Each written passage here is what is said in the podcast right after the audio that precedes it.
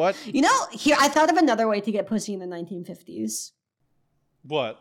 If you described to a woman the plot of Donnie Darko,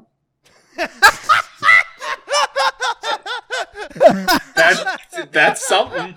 That's something, all right. That's an idea. That's that would work is the thing. yeah, exactly. You could hundred percent if you just like uh, just They would think you're like a wizard. Yeah, they think you were like a god. yeah. You could convince someone that like you are a prophet of God if you like just read the plot of Donnie Darko in the 1950s. Can you can you imagine if Orson Welles, instead of reading War of the Worlds, read the plot of Donnie Darko over the radio? yeah, all of the jokes that people made about like people actually going crazy during that would be real. Yeah. Yeah. Like there actually would have. Or- Orson Welles would get even more pussy. Yeah. Oh God, no! Are you If kidding it's e, me? if if such a thing is even possible. He probably got a lot of pussy, didn't he? Yeah, Yes, he no. did.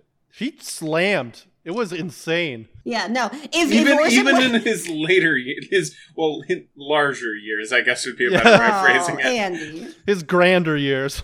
Yeah, like the Grand Canyon. I, I yeah, call and my them his older more- and wider years. I call them his more distinguished years. No, it, I think Orson Welles did the mental calculus in his head that he realized he had enough swag that he could eat whatever the fuck he wanted and still Yeah. sleep with the most beautiful and woman in drink the world. whatever the fuck he The wanted. reason why certain guys get fat like him and Brando is that you do that mental calculus and you realize there is literally no downside to getting fat as shit.